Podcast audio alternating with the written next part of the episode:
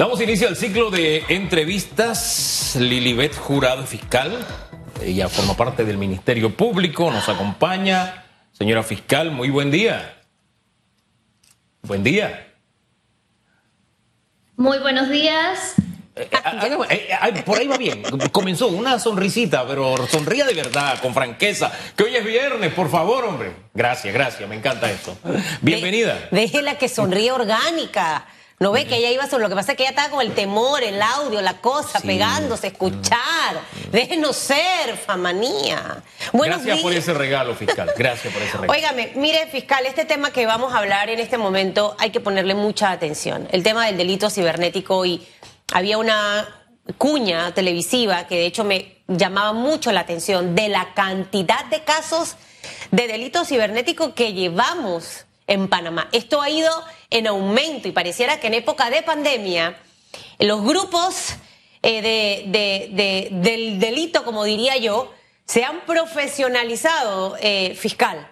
Han encontrado técnicas y la gente de todos los estratos sociales, desde el más bajo hasta el más alto, han caído. Quisiera que usted en este momento nos hablara de esos números y básicamente cuáles son los casos más comunes que se están registrando en este momento. Y gracias por estar con nosotros. Gracias, Susan. Buenos días a todos los que en esta mañana están en sintonía de RPC Radio y EcoTV. Esto definitivamente, como has indicado, eh, ha ido en aumento eh, el tema de los ciberdelitos. Y me llama la atención que dices que en este tiempo de pandemia eh, el encierro ha dado lugar a la creatividad pero también a esos emprendedores, a esas personas que quieren salir adelante a pesar de las situaciones.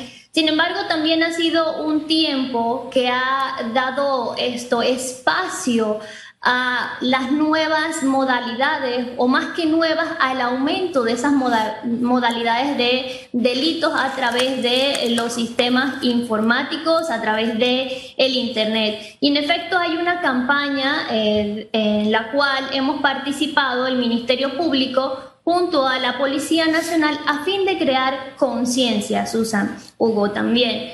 Eh, la conciencia y despertar en, el pueblo, en la sociedad, en las personas, en los que eh, eh, navegan por las redes sociales, por el Internet, estar pendientes, estar preparados, estar alertas, no solamente el Internet lo debemos usar para las redes sociales, para buscar información, también a través del Internet tenemos muchas cosas, tenemos nuestras cuentas bancarias, nuestra vida, nuestros trabajos, eh, nuestra salud, porque muchas cosas se dan a través de eh, Internet, nos mandan los exámenes de laboratorios, tantas cosas con las cuales ahorita utilizamos el Internet. Y como bien lo has dicho, en este tiempo de pandemia, ¿verdad? Los delincuentes han tenido la oportunidad de desarrollar, de pensar y de ponerse creativo en estas modalidades. Y eh, para indicarte un poco de cifra, que es lo que me has consultado, tenemos hasta el momento de enero a abril, tenemos 794 casos. Es decir, que el 68% son estafas comunes, ¿verdad? A través de eh, medios informáticos, a través del Internet. Eh, tenemos que 655 casos son de estafa, 58 eh, son de hurto en lo que va del año, solamente 2021. Tenemos eh, pornografía infantil, delitos financieros y también robo. Señor fiscal, ¿cuál es la estafa más común? Eh, generalmente, o la modalidad que vemos, porque ahí cada día hay como una nueva tendencia o hay un nuevo ingenio, una nueva forma de hacer que la persona que está detrás de un dispositivo electrónico eh, caiga, por decirlo así, en las redes de estas personas es la venta eh, de productos en el Internet. Ofrecen o le escriben a los WhatsApp de que están ofreciendo eh, algún producto en alguna página eh, donde se venden productos o a través de el WhatsApp y hacen que la persona deposite y al final pues bloquean a la persona, la persona es estafada eh, le piden que transfiera el dinero, la persona lo hace porque dice si no transfieres no te entrego, esto eh, eh transfiéreme a esta cuenta. Es como lo más común que se ve eh, el día a día dentro del Ministerio Público. Sabe que últimamente veo con mucha frecuencia que se envían enlaces diciendo, ¿qué le puedo decir? Voy a, a, tomar cualquier nombre. Pizza te está regalando X cantidad de pizzas, etcétera y te dicen Ricardo Pérez está regalando por Toyotas Prado y eso se viraliza a través del WhatsApp. Y se trata de, una, de, cadenas que lo que buscan es apropiarse de tus datos para posteriormente utilizarlos y cometer delitos. Esta modalidad que yo la veo con frecuencia, ¿qué seguimiento le dan ustedes? ¿Hay denuncias? En fin, ponga, póngame el día. Sí, vamos a ponerlo al día, eh, Hugo. Mire, esto que usted dice es tan común eh, en, las, en las cadenas de WhatsApp, incluso también a nuestros correos electrónicos. Y a veces podemos, eh, en el día a día, cuando estamos muy apurados o cuando tenemos muchos chats, a veces estamos en muchos grupos también. Eh, la realidad es que tenemos grupo para todo, un grupo de WhatsApp, de todo. Entonces, en estos grupos, uno en, en, la necesidad tal vez o querer saber qué tiene dentro de esta cadena o si es una información que a mí me va a servir, le doy clic, le doy abrir. Eh, muchas veces ocurre en los WhatsApp a través de cadenas o también en los correos electrónicos. Tenemos que tener muchos cuidados porque estos pueden ser programas maliciosos, eh, pueden ser enlaces que vengan con virus eh, y estos virus entran al equipo de la persona a través de estos enlaces y las personas que están detrás de ellos pueden obtener las informaciones que yo mantengo en mi dispositivo. A veces tenemos eh, la banca en línea abierta, tenemos las claves de nuestras redes sociales, es muy común esto. Entonces van las personas a presentar la denuncia indicando que ingresaron a sus cuentas bancarias, su banca en línea, sus redes sociales, a su Instagram, a su Facebook, a su WhatsApp, pero eh, muchas veces descuidamos esta parte. Y hubo una usuaria que fue a, la fiscalía también, yo le decía, a veces también les orientamos a las personas para que eviten ciertas situaciones y le comentaba a ella, a veces les prestamos, parece algo esto eh, inofensivo, eh, por decirlo de alguna manera, que no va a pasar nada, nuestros dispositivos a nuestros hijos en un momento o en la hora de la tecnología para que pueda jugar con nuestro dispositivo. Y son esos juegos, son esas páginas que uno entra, son algunos lugares a los donde uno va que no son seguros y descargan este tipo eh, de phishing, por decirlo así, que las personas están pescando a ver qué buscan para entrar a nuestros dispositivos a través de un programa malicioso y obtener todo nuestras claves. Usted hace la consulta, ¿qué estamos haciendo? En primer lugar, estamos orientando a las personas. Estamos trabajando en esta campaña, Hugo, para que las personas sean conscientes de la realidad que se está se está viviendo. Tenemos que saber que eh, con esta campaña lo que buscamos es que no solamente el Internet ha venido y las redes sociales para un tema eh, de distracción o de información, también ya es una realidad que eh, donde tenemos que mostrar seguridad y tenemos que estar alerta. Entonces, Señora una fiscal. de usuarias, ajá. Ajá, la interrumpo. Mire, aquí vamos a aprovechar ¿cuáles son las preguntas? tan tintum, porque 794 casos, para mí es alarmante de enero a abril. Así es. Las cifras del 2020 todavía son peores, porque esa cuña que yo le digo eh, me atrapó por los números. Ahora usted habla del tema docencia. Yo creo que ahorita tiene que cambiar la campaña y empezar a darle tips a la gente de lo que no y de lo que sí. Por ejemplo, lo más típico, vi esta blusa en el internet. Me gusta. ¿Cuánto es? 40 dólares. Tiene que transferirme a esta cuenta, el Yapi o whatever, lo que sea. Pagué. Espero la blusa porque en 15 días debe llegar. No me llega. Pero ¿cómo hace una persona que quiere comprar algo? para ponerle ahí un ejemplo, cómo se puede cuidar.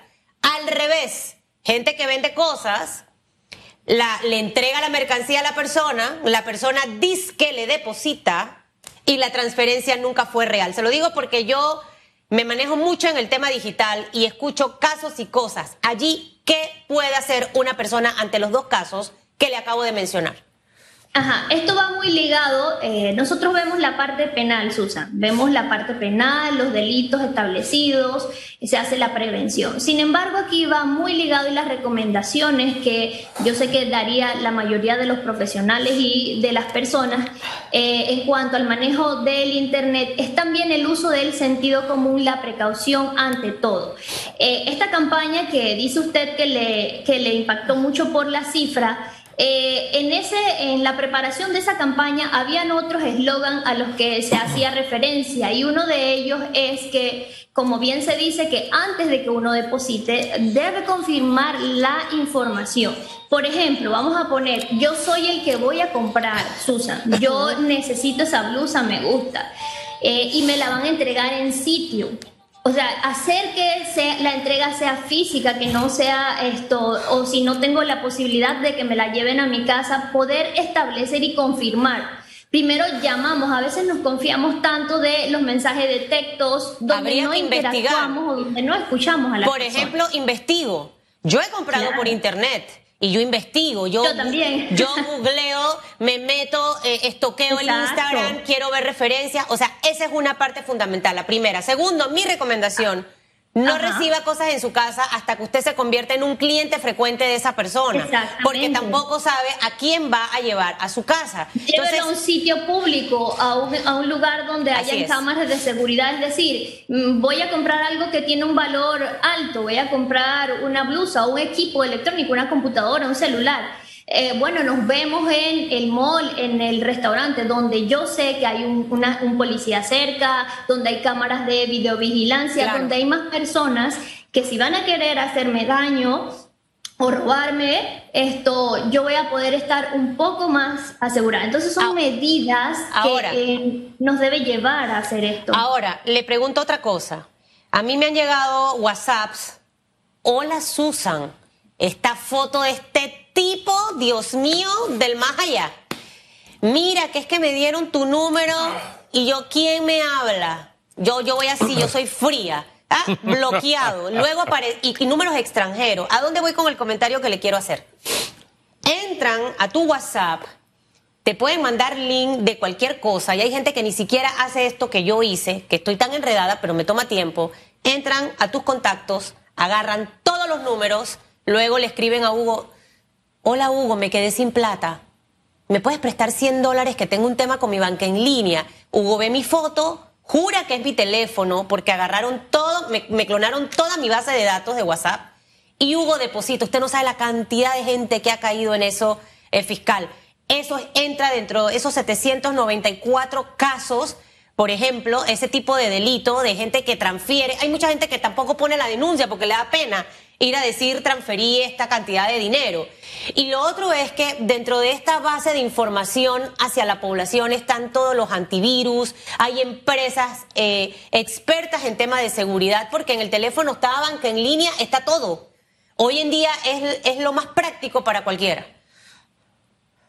Sí, eh, Susan, mira, en referencia a lo que te hablé, la cifra o el número anterior eh, eran delitos contra eh, el, patrimonio económico, hurtos, estafas y otros fraudes. Ahora te, eh, comentaré sobre los delitos de contra la seguridad informática que has, muy bien has planteado de que ingresan a mi esto base de datos de mis dispositivos y pueden obtener información de las personas, de mis contactos y de todo lo que mantengo almacenado. Hasta este, de lo que va de enero a abril del 2021, van 240 casos. Eh, en total, desde, desde 2016 hasta 2021 tenemos 634 casos. Sin embargo, de ese año hasta la actualidad, el aumento casi es que es más de 100 casos por año que van aumentando. Y esta realidad de la persona que escribe eh, me, causa un poco de,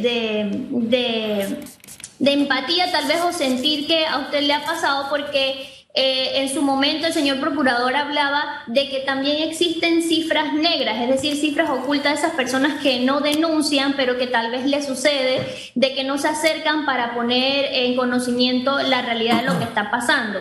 Y es muy común, ahorita mismo tenemos en la Fiscalía como te indiqué, en lo que va de enero hasta abril, 240 casos. De esos casos, esto, hay algunos que se ven esto o se dirimen a la vía del patrimonio económico y otros ante eh, la seguridad informática, que es lo que vemos, los datos, la protección de los equipos y de los datos.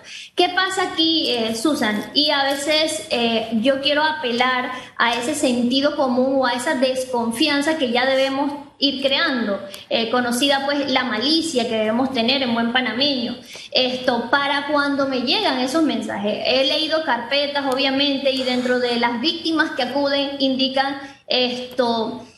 Eh, un ejemplo de lo que le va a llegar el, mensaje y de los que nos, nos ha llegado a nosotros en la carpeta. Hola, esto soy Lilibet. Eh, mira, cambié mi número, agrégame, este es mi nuevo número. Viene la persona porque tiene una foto que ya ha obtenido de, su Instagram o de su Facebook, usted la tiene público, usted tiene público su imagen, entonces eh, le ponen en el estado de WhatsApp la, la imagen de Lilibet o la imagen de Susan, una foto que obtuvieron del Instagram y dicen, hola, este es mi nuevo número, agrégame. Entonces la persona borra el número anterior y agrega a Lilibet, a Susan, a Hugo al nuevo número. Entonces empieza ahí la conversación. Oye, ¿cómo estás? Mira que esto, vieras lo que me ha pasado. Entonces, si usted se llama Susan, usted se llama Hugo, o, yo me llamo Lilibet, utilizan técnicas para hacerte sentir eh, confiado de que sí es la persona, como cual, dije, hola Susi o hola Lili en diminutivo, acortando para eh, eh, entrar en confianza. ¿Y cómo va? ¿Cómo va todo? ¿Cómo va el trabajo? Entonces las personas empiezan a ceder, inicia la conversación y ahí viene, he pasado una crisis, esta pandemia me tiene mal. Oye, mira, fui al banco y cancelaron mi tarjeta, no puedo depositar, me bloquearon la banca en línea. ¿Tú crees que tú me puedes prestar en la tarde? Eh, eh, te devuelvo el dinero y la persona dice sí, ¿a qué cuenta? Le dan una cuenta. Y aquí es donde quiero hacer énfasis, Susan, Hugo, ¿por qué? Esa cuenta que dan no es de la persona que está detrás, obviamente, del chat de WhatsApp. Entonces aquí vienen personas o terceras personas a las cuales le piden su cuenta. Ese es otro, otro panorama que también estamos viendo. En la campaña que hemos realizado para, crear conciencia o esta cultura de despertar, eh, se hablaba mucho de que no seas cómplice y víctima. Es decir, no seas víctima de este delito, pero tampoco seas cómplice. ¿A dónde nos convertimos en cómplices? Hemos escuchado las modalidades últimas que dicen, oye, ¿me puedes prestar tu cuenta de banca en línea? del banco X, mira, esto, es que necesito que me hagan una transferencia, me van a, depositar mil dólares. Pero yo, gánate, si me la presta, te ganas 100 dólares y yo me quedo con los 900. O te ganas 150. Y la persona accede, entre comillas, ignorando la situación, a prestar su cuenta bancaria para que se hagan estas cosas. Entonces, las cuentas bancarias cuando se van a vincular, resulta que no, no la persona dice que no, yo presté mi cuenta o, yo no sé, entraron a mi banca en línea y utilizaron mi cuenta. O sea, tantas modalidades que se están dando y eso exige de las personas que están escuchando en este momento eh, eh, que tengamos un despertar, Susan. no podemos seguir que tengamos un despertar. Ese es el detalle. Y yo quiero invitarlos para que se busquen en la cuenta de Twitter. Hay gente que se la pasa en las redes sociales. Búsquese en la cuenta de la Procuraduría PGN-Bajo Panamá, donde hay toda una campaña. Ahí le dicen cómo usted puede prevenir el fraude electrónico, cómo no caer en este tipo de trampas, porque usted tiene que estudiar. La canción de Rubén Blake dice que para ser maleante hay que estudiar. Bueno, para no caer en las garras de ellos, usted también tiene que estudiar y esta es una buena forma de que usted se mantenga al día porque ellos incluso estudian el perfil de sus víctimas. Hace unos días yo recibí una persona, uno, trata de, ayudar, no en silencio, ¿no? Eh, pero una persona me decía, oye, no me mandaste la ayuda que me prometiste. Después de una breve conversación, ¿qué ayuda? Me mandó la captura de pantalla y decía, manía. El detalle es que la ah, foto del perfil no es, la que, no es la que uso actualmente, ni tampoco tengo memoria de haberlo usado. Entonces, ahí mismo lo bloqueé, ni siquiera le contesté. Pero en fin, se las ingenian y saben más o menos por dónde agarrarlo usted para sacarle plata. Ahora bien, yo quiero cerrar con algo que no necesariamente tiene que ver con este tema, pero que es de actualidad y quiero que usted nos ubique en el contexto. Hubo amenazas a la vida y la integridad del presidente de la República, una por parte de un artista y otro por parte de una persona que fue ubicada en la costa atlántica en Colón. Ese amenazaba al presidente si iba a Colón y le decía lo que le iban a hacer.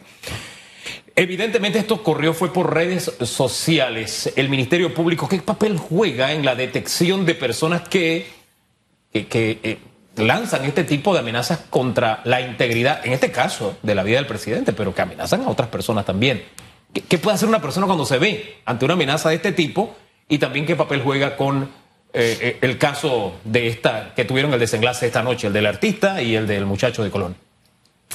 Bueno, esto, Hugo, mira, el Ministerio Público está eh, dispuesto a través de las distintas fiscalías adelantar la investigación. Nosotros hemos invitado en las campañas, igual que en las redes sociales, y al usuario que va a que se acerque a cuando se siente esto intimidado, cuando se siente acosado por alguna persona que se ve mucho, eh, a que se acerque para orientar. Muchas veces pueden ser que las amenazas, esto como tales, que ahora se han tornado eh, a través de eh, las distintas plataformas de Internet, no se conviertan en un delito. Sin embargo, esto hay que analizar cada caso, Hugo, porque también podemos estar ante situaciones de extorsión.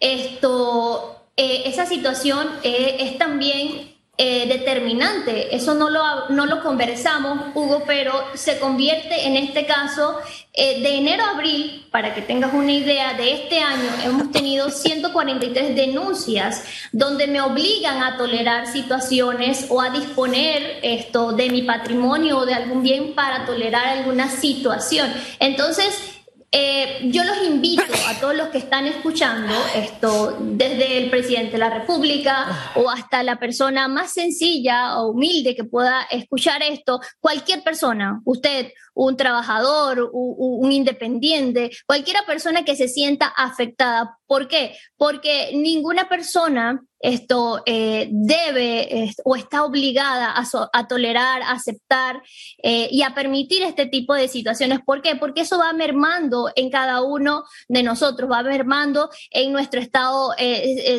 emocional, físico incluso. Entonces, cuando ya se pone en riesgo la vida, que es uno de los bienes jurídicos más importantes y que tutela el Código Penal, debemos esto acudir. Así que yo los invito a acudir al Ministerio Público en relación a una amenaza o cuando esto se está poniendo en riesgo la vida de 10 segundos porque se nos fue el tiempo, por eso es que aquí hay que tratar como de achicar un poco las respuestas.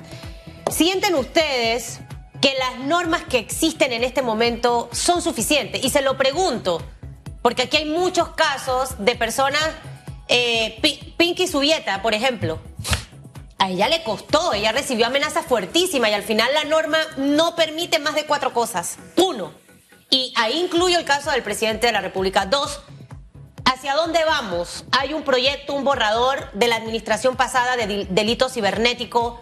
Estamos viendo más allá en vista de estos números. 794 en una, en una línea, 240 en la otra y nos hablaba de 143 en el tema de extorsión. Al final ustedes lo tipifican así, pero yo veo más de mil casos en un año de temas que tienen que ver, tengo a tu hijo, deposita 500 dólares, mil dólares, a la compra, al tema de las amenazas. Rapidito. Eh, sí, Susan, rapidito y puntual. En efecto, se ha ido trabajando desde 2013. Eh, se han eh, hecho iniciativas luego de que Panamá suscribe, pues también el convenio de Budapest en el año 2013. Esto se han presentado ante proyectos de ley 2013, 2014, 2017, incluso en el 2018 se presentó un anteproyecto de ley.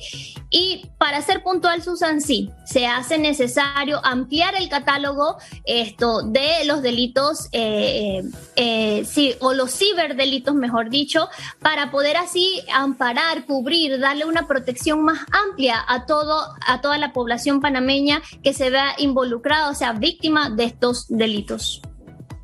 Es la fiscal. Hay que ampliar, es decir, tenemos una tarea pendiente para para evitar que haya más casos como este. Bien por las celebraciones de electricistas, de los festivales, etcétera. Pero la tarea de los diputados es este tipo de necesidades, llenarla a través de los instrumentos legales. Así es. Gracias, fiscal, que tenga muy buen día. Buen fin de semana. Gracias.